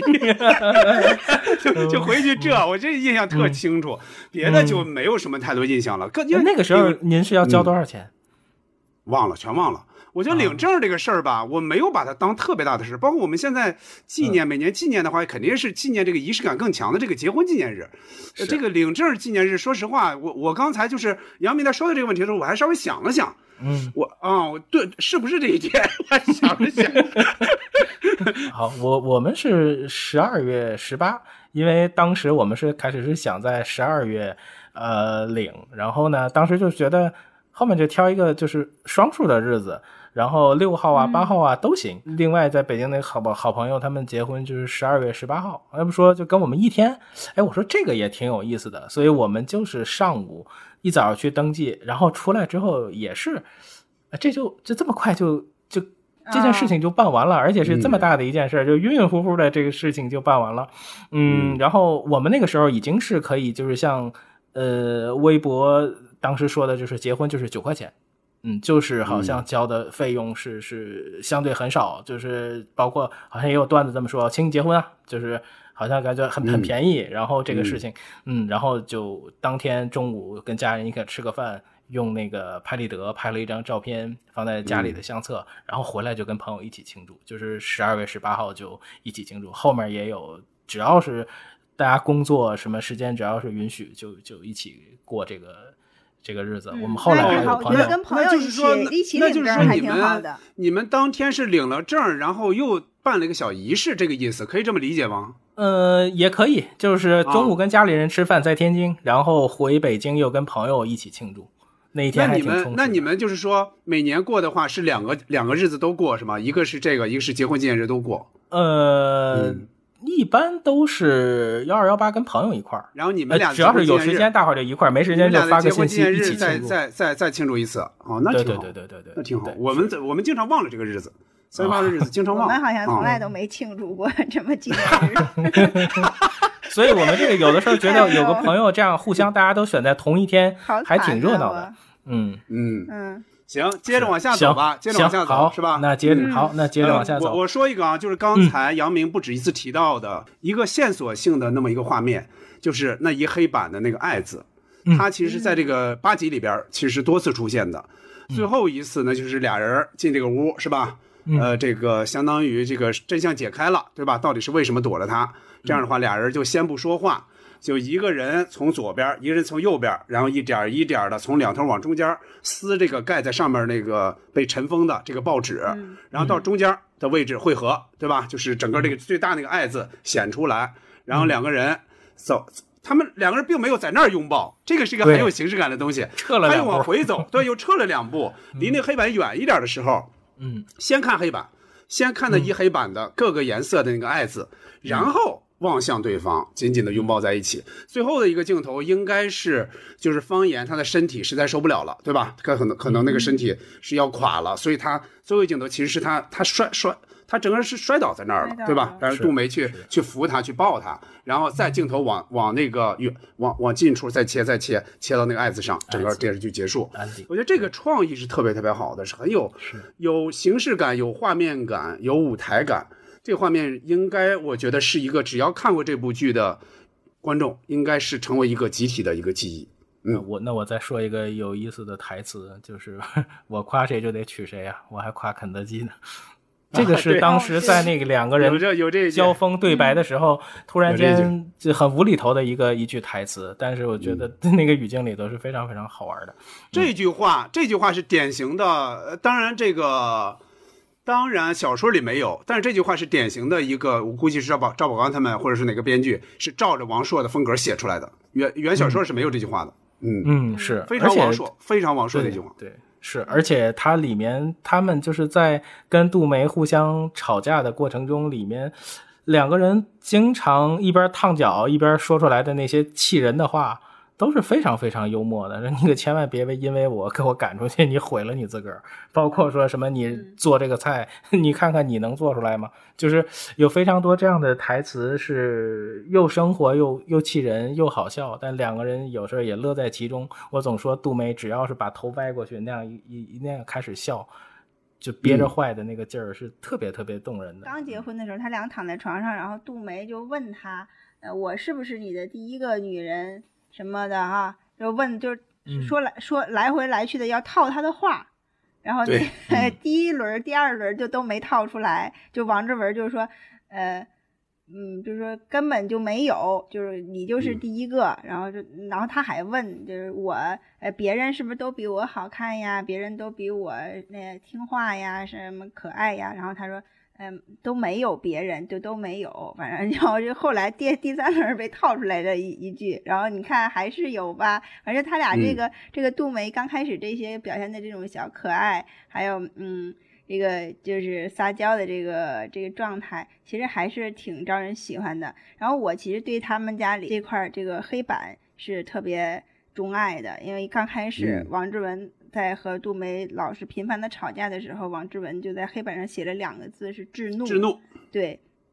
然后后来呢，就是 杜梅把这个字儿擦了，然后写写成了爱什么什么的，就是这个这个黑板的这个情节，我我那时候就在想，如果家里真的有这么一大块黑板，是特别好的、特别幸福的一个一个事儿，我可以在这上面随随便写、随便画。对，因因为后来我在那个呃，你你们应该有印象，就是呃一年又一年里边。呃，也也有这么一个情节，许亚军演的那个男的，他的一个同学结婚了，他们是在教室里举办的婚礼吧，举办了一个舞会，然后上面他那个教室前面不是也也有一块黑板吗？当时那个新郎就在那个黑板上写了“围城”两个字，哦啊，然后那个许亚军还说，哎，这个是是是这个这个字儿写的是非常的微妙，因为是在这个婚礼嗯举办这个婚礼舞会上，然后写了“围城”这两个这两个字。就正好是形容这个婚姻的嘛。其实对于结婚的一当当时那一对来说，“围城”这两个字不是很不是很好的一个一个一个祝福，对吧？啊，所以就也也是特别微妙的这样的一个情节。嗯，我我先说两段，就是比较有趣的，就是喜喜感喜剧感的台词。一个是这跟王朔小说原词是一样的，基本上这个方言让杜梅承认错误。杜梅确确实那次错了，他说我给你买了个夹克。方言说：“哎，你别转移话题，继续。他意意思是你继续认错，你错哪儿了，对吧？接着说，接着让杜梅说。杜梅接着又说出来一些就是道歉的话，服软了之后，方言就说：哼，比带一个团的兵都累。这夹克多少钱？这个是这个是一个字儿不落的，是小说里的原话。这个特别好玩，就是被这个，尤其被这俩人演出来，你就觉得更更有趣儿，节奏还有。”对，还有就是贾玲，贾玲第一天来就他俩结婚嘛，贾玲其实没有参加嘛。贾玲结果来闹洞房，在小说里是贾玲带了很多人，就带了很多小护士来。电视剧里是只有她一个来，然后就是什么怎么着，我我那个这段时间不在北京，就把自己嫁出去了，吃亏怎么办呀？哎，什么什么之类的。贾玲走了之后，就他俩聊特别好嘛，就是贾玲和这个方言聊特别好。贾玲走之后，杜梅就开始吃醋了。说，你看，你不是喜欢贾玲这样的吗？甜甜的，长得跟水蜜桃似的。就是方言那会儿已经很生气了，他我估计是他已经意识到这个杜梅这个醋劲原来这么这么大啊，他应该是很生气了，但他故意拱火。方言说句什么呢？他腰长，来一句这啊，杜梅哦说啊，连腰长都看出来了，说我们医院好多小护士呢，都漂亮着呢。方言又来一句。人再多也得一个个来，这这个词儿就一句句，对，一句句扎他，就是你不是吃醋吗？我就要这样说你啊！我觉得这个特别特别王朔，也他其实就是一个一个戏谑的一个一个这样的口吻，他但但是你就怕听的人当真，如果听的人当真了，这个就打起来了，就是这样的。他是真生气了，方我觉得方圆那会儿是真生气了，他们真没意识到。这个杜梅会是那么醋劲儿大，嗯嗯，而且像刚才捕头举的那个例子，买衣服的之前，其实就是最近过把瘾，能在互联网上又火了一段，特意精心打扮之后去单位门口去找方言，打扮的那个头发，其实那一段，对对对，那一段视频其实说了一句：“你怎么跟个鸡似的？”是说了一句跟个鸡似的，对对，就是那段。对对对对对，是那个之后，我还有印象很好玩的，就是他们去一块去取马去玩，他从马上摔下来之后，就说这个杜梅跟个救护车似的就跑过来，然后他起爬起来，马上问潘友军呢，他摔了吗？就是他他跟哥们儿那种情感，我觉得就是特别逗，就是还得赶紧看看那个哥们儿怎么样。另外就是一句还挺有哲理的话，就是多清楚的字，离紧也得花。其实，在那个这句话说出来的时候，我觉得那个语境其实还挺合适的。另外就是钱康在喝大了之后跟他们也是吐真言，我觉得那段台词也特别有意思，就叫图一乐，图他敢跟我急。敢像像像训三孙子一样训我，说翻脸我就翻脸，我还得上赶着哄他 来劲过瘾，那个劲儿那个状态，我觉得那个那段戏处理的也挺好。刚才说的是两段印象深的喜剧感的这种台词，我接下来说两段比较深刻的两句台词，一个是方言他在得病之后，他对生活是有点绝望，他站在他和潘永军也算潘永军家，也算他们家哈。那个阳台上，潘友军他们在旁边嘛，他就趴在那个阳台那儿，没有风的那种阳台，嗯，他就看着下边，他说：“我真想从这儿跳下去，但不是往下，而是往上。”上这句台词，这句台词应该是编剧写出来的，我没有在原来的那个小说里看到这句台词，我真觉得这句台词写的很有诗意，很有那种飘的那种状态，那种感觉。还有一段，我觉得我必须得说，嗯。小说里有，但是电视剧里，因为它没有旁白，它不太好去表现出来。但这一段是我时常能想起来的，嗯，我很很愿意念这一段台词。怎么着呢？就是方言和杜梅大闹之后，他俩重归于好了。但是呢，方言内心里边根本就没有解开那个心结。他觉得他内心，我觉得他应该是对杜梅已经绝望了。但是他面对杜梅的那种压力，也怕他出事儿，也怕他去干出一些不好的事儿来，甚至走上绝路。所以他不忍说出那些特别伤人的话来，或者说出他的决定来。王朔当时在小说里是这样写的，他说：“就像童话中的两个贪心人挖地上的财宝，结果挖出了一个人的骸骨。虽然迅速的埋上了，甚至在上面种了树、栽了花，但两个人心里都清楚的知道那底下埋的是什么。看见树，看见花，想的却是地下的那具骸骨。”这个我我经常能想起来，就是比如说有时候我在网上经常见有人问说你见过的最精妙、最准确的比喻是什么？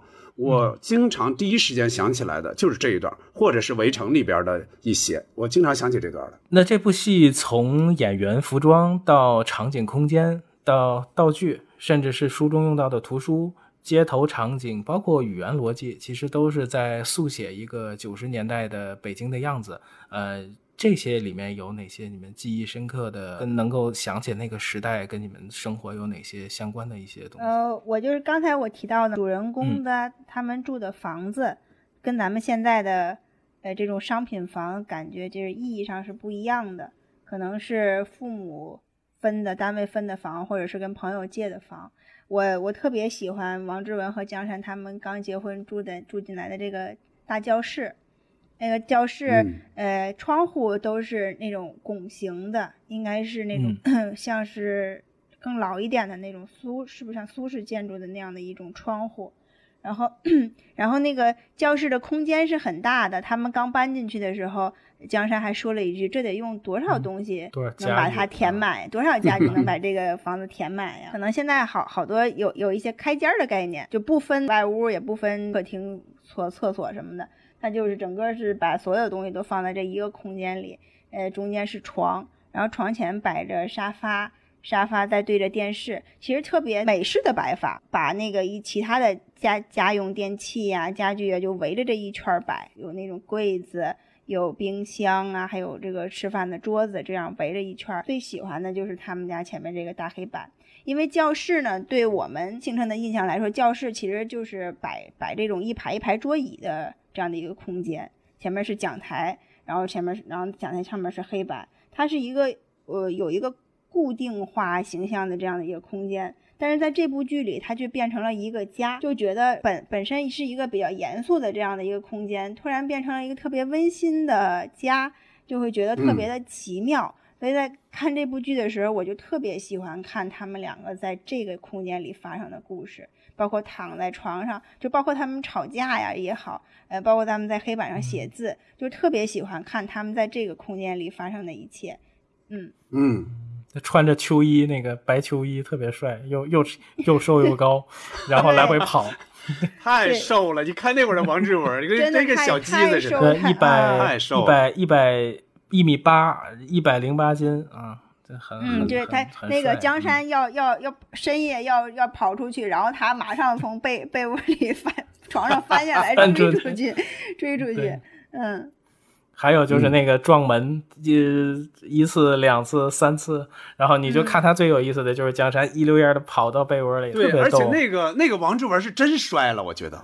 那个他好像没他包括好像连顶玻璃都是用用的真的那一块玻璃。那玻璃是真的吗？真是吗？呃，我看到的有一些资料，包括弹幕上会。我觉得那玻璃顶的。对，它好像是玻璃，感觉确实不太像武打片里那种糖玻璃，确实你感觉不太像那种啊。但具体什么，我这个没查过啊。刚才小静说到这个教室这个房子啊，我来说一下那个潘友军家那个房子，就是他们后来住那个楼房。呃，你能看出来？从他们窗外望出去，整个小区还没有完全完善，绿化各方面，这树还很小，包括远处的楼，你看，甚至你能看出来，应该都没有住人。对，我就记着那装修是伊拉克风格的，是吧？说周边环境伊拉克环境全是全是秃草和树。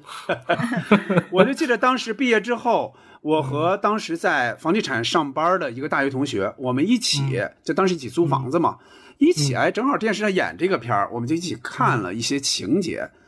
嗯，就看到这一片楼的时候，因为他在房地产公司嘛，他了解这个大概北京的这个楼盘的这个整个市场过程。他说这一片就九十年代初哈，九二年、九三年那会儿，他说这个楼肯定是方庄的楼，方庄。肯定是。他说九十年代初只有方庄当时开发了这么一片新楼盘，别的地方应该都没有，就这么老高的这种塔楼，到别的地方应该是没有。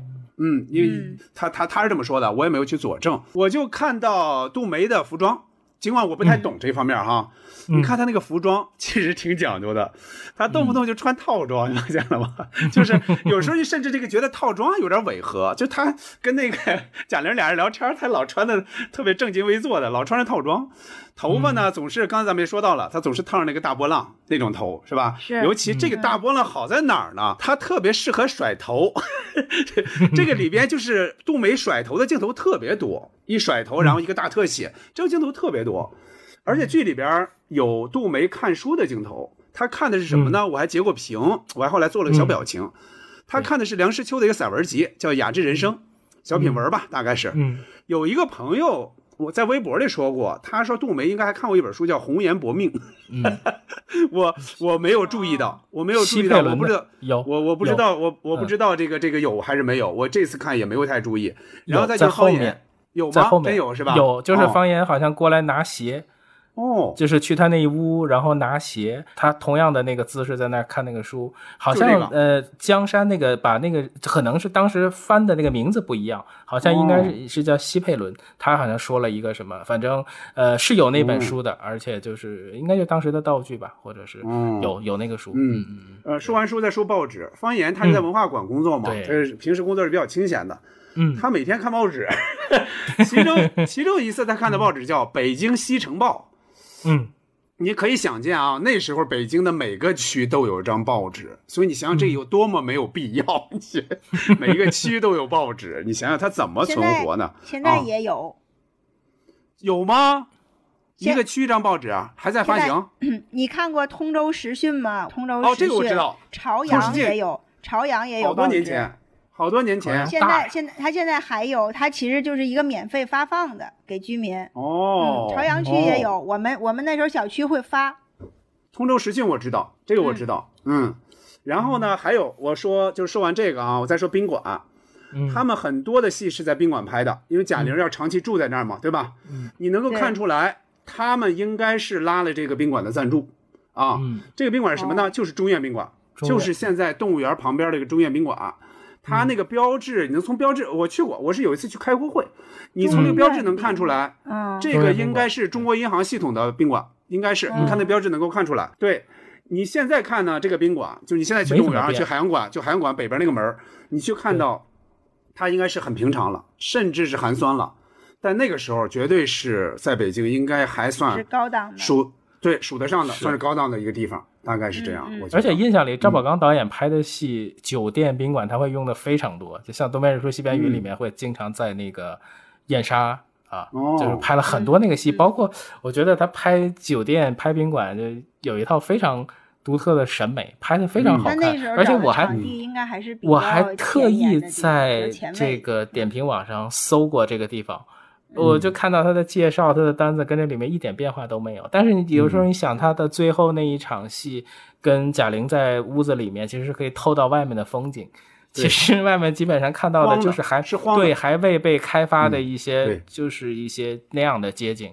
所以其实这些年变化是非常非常大的，而且那个地方我觉得。北京有好多这种以前的招待所，以前的这种很好的宾馆，但是现在都是变成酒店了嘛。你你如果现在去的话，其实那个味道基本没怎么变，而且很多地方吃东西，这个里面有很多地方吃东西是非常有意思的。就是食物也非常好吃，然后你还能找到那个九十年代那个感觉，因为它不会有太大的变化，这是非常有意思，可以去考古玩的一个地方。包括那个游泳池，我我印象里面我看到的现在的图片还是那个样子啊。嗯，杨明说到考古，我这次看这一遍的时候，我也考了一下，就是潘友军和他的华侨媳妇儿请这个方言吃饭，对吧？嗯，都没不是没有去吗？他是在一个叫穆斯林大厦的那么个地方，穆斯林大厦。嗯嗯。然后我就想，哎，我说穆斯林大厦没听说过，我说我搜一下吧。我搜了一下，如果没有变化的话，我是说如果啊，嗯，它应该就是在王府井大街，它紧挨着北京的百货大楼，就是百货大楼的北边。反正我搜了一下，大概是这个位置啊。如果是没变的话，应该就是这个。还有我注意到的什么呢？就是大街，你看见我的大街，九十年代初的北京的大街太空旷了，没有什么机动车。方言他们上班都是骑车，骑？自行车，然后对骑二八车那几个镜头太太有意思了。对，就是你你看到就是他俩骑着车，后边那个人是超还是不超？就因为知道有镜头，可能 对那个对犹豫的感觉，就是很真实，很真实，就感觉真是有有这俩人在这儿啊。还有这个方言去跟韩丽婷在公园见面，是吧？完了之后。这个说你怎么走啊？哎，我骑车。那个呢，说我坐公交，对吧？就是能看出来特别特别这个古古朴的那种。你再看路上的出租车，它是有黄面的，也有一些红色的两厢的夏利，而且你看夏利上贴那个标，已经是一块六了，就已经算是非常高级的了，在当时。嗯，是那个大发，那个里面戏里面最最有意思的一个穿帮就是大发，他们俩吃完火锅出来，一辆天津大发给他们接走。然后再开过，再开过去，开到楼下就变成五菱宏光了。我估计可能换了一个 司机，司机师傅啊，那司机师傅那个台词也很重要。对，实际那个很很，对，就开场的那场戏，就是我用不用证明你很纯洁？就说到那儿的时候，其实已经已经换了啊，两辆车啊，包括对，其实你看到那些街景，包括一开场那个三三七路公交车。呃，后面的那个那个是哪？是公主坟还是哪块？反正应该就是长安街西边这一块很多人都说那个地方其实到现在也没没有太大的变化。我觉得看到那些街景就挺动人的。你还能看到这个这个这个东四十条保利剧院，我估计是给那公交车诚心诚心贴了个广告啊，有好多都是那样。包括最经典的那个镜头，他们两个人从学校出来跑过来，然后二十五二十五路和平门街头。呃，就那那些戏，我都觉得非常好看，而且在那里头，你至还能看到放烟火的春节。嗯，虽然那个戏也可能是为了拍这个情节而拍，但是那个气氛感在街头，而且而且就是街道上还有雪，那个时候你就能感觉那种那个样子，也现在也只能到影视剧里面再去找，包括用一些用品，一些暖水壶。啊，一些他们哪怕就是交换过的名片，这些东西可能慢慢都在离开我们现在的生活。开了一个广告公司，你可以看到他后面贴着那个广告的那个纸，都是大宝。就从服装上来看，就一开始第一场戏石敬的那个大垫肩啊，就是觉得很多人都在聊这个事儿，就是垫肩的那种美，那个衣服里面那个我印象还会很深啊。母亲的原来的衣服像那个那个谁贾玲，她也会穿那种。大垫肩的那种呃大一点的西装的那种衣服嘛，是，而且而且那个贾玲出就是贾玲出场，她那个宿舍后面铺着放了一个很大的一个手提的箱子，就我家现在还有，啊，就在那个立柜顶上啊。然后这个戏很有意思，就是我看很多人都会总结出来，就是他们这这个两个人穿的服装。基本上方言就是那个黄色的那件衣服，深就是深褐色。然后贾玲贾那个杜梅穿的是那件是那件就是黑底儿紫条的那个。说这这俩只要穿上这身衣服，就是可能就会发生改变命运的剧情，就就是每次都都特别特别有意思啊。呃，王志文一开始出场的那些衣服都非常帅，白色的防寒服，然后带着那个围脖。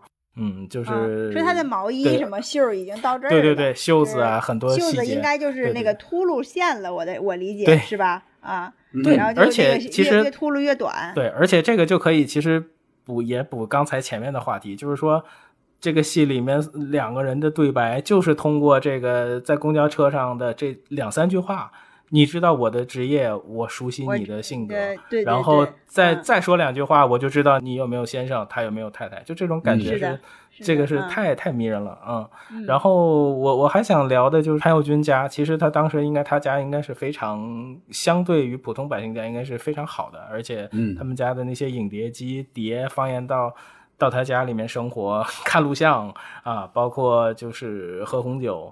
就是这些，应该是在当时不不太一样，应该是就是第一批，呃，发财的那些人。对，包括说这个潘友军的一些穿着，包括就是他的衣服的那种感觉，就是都非常准确的还原了那个时代那一批的那个万元户也好，或者什么也好，就是他们的那些发起来的那个状态。像现在拍电视剧的水平其实是不断的在提高，但是语言这一块，我觉得就是会慢慢觉得越来越无趣。呃，过把瘾是通过几个配角，其实他就是只言片语，主角的这种你来我往，然后就就能给观众提供好多角度，就是那种脑补、脑补剧情，就是这种很愉悦的去思考的这个过程。嗯，就是这些年你们有没有重看这一部剧？呃，又经历了生活的一些事情的话，那你们对这部剧又有没有一些新的解读？是重看了，不同的年龄阶段其实解读还是不一样的。比较年轻的时候，刚开始谈恋爱的时候呢，我我也会想像杜梅一样，去想办法得到对方对方对爱我的这个证明，然后也也会无理取闹的去去怀疑呀，去吃醋，因为那个时候。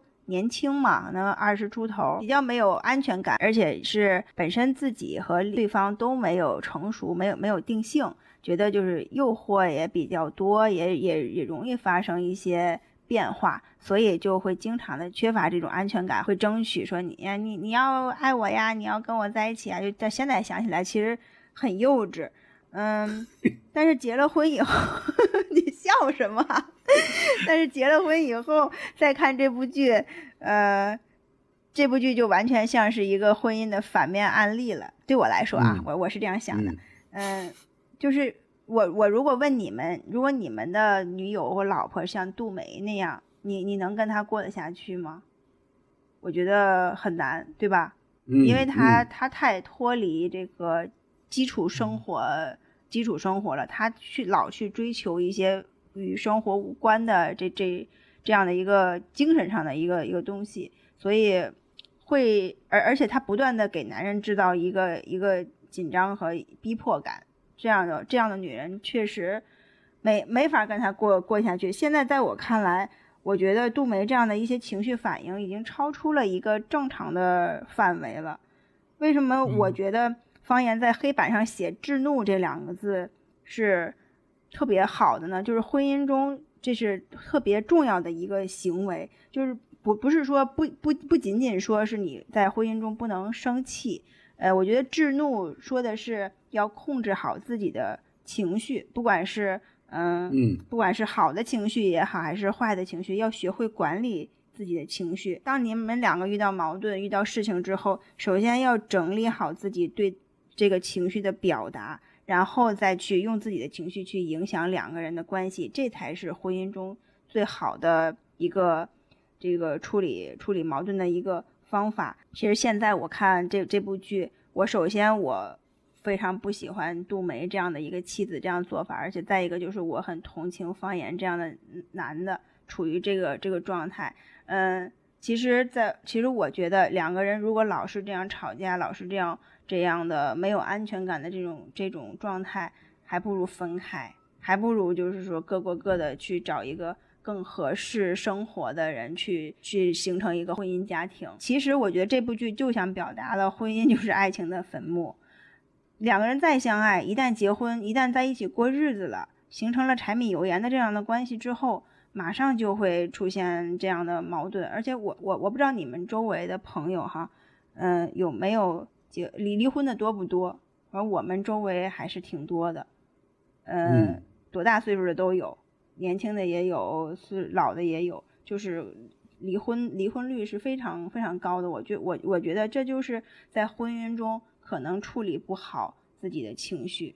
处理不好这个两个人之间的矛盾，慢慢就过不下去了。小静刚才说到智怒一点，我有时候会想的。我在最早看小说的时候，我就觉得这一点，嗯，是应该提醒自己的。因为当时我我还在上学嘛，但我就想，在各方面，可能人的情绪管理都是一个需要注意的一个问题啊。在小说里，首首先写了之怒，他当然不是在他他那个不是在这个黑板上写的，小说里没有黑板这个事儿。写上“智怒”俩字儿，下边还写“书赠杜梅小朋友共勉”。杜梅杜杜梅就说少来，哎，然后这一段就结束了啊。他但是这个会有时候会提醒我，我这个过把瘾这个剧呢，我看的不算太多。我刚才也说到了，加起来应该有个三四遍吧，而且也要加上咱们为了这个节目，我又重新看了这一遍，就是不如我看小说看的，就是原小说看的那么多。嗯，八集的剧呢。还是比较适合重温，所以我这次就是重温了一次，否则我有时候也下不了决心，就是从头到尾看一部电视剧，我觉得这个时间还是太长。总体感觉呢还是比较真实。杜梅和方言呢，他并不是这俩人是完全不合适的，我觉得。但是呢，就是婚婚前的那种浪漫和理解，一旦走到了一起，就开始闹别扭。包括刚才小金也说到了，就是领完结婚证当天就吵了一架，我觉得从那儿就开始露出一些端倪，两个人是不那么合适的。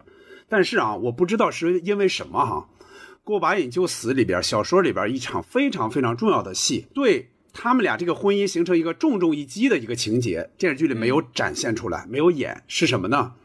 方言呢在家里要请两个人吃饭，这两个人都是战友，一个是潘友军，一个是另外一个人，就是出生入死的，曾经经历过一些战争的，这样俩人。一块儿吃饭，杜梅呢？她当天应该是下班很晚，她很累了。这个确实是她的一个一个一个特殊的一个客观情况。她看到他们这样就醉醺醺的，这三个人在这儿就是几个小时了，还在那儿说话、聊天、吃饭，她就特别的讨厌，特别的腻歪。她就说了几句让方言很没面子的一些重话，方言就一次次、一次一次的啊，就逐渐加重、逐渐加重，最后方言怒不可遏，打了杜梅。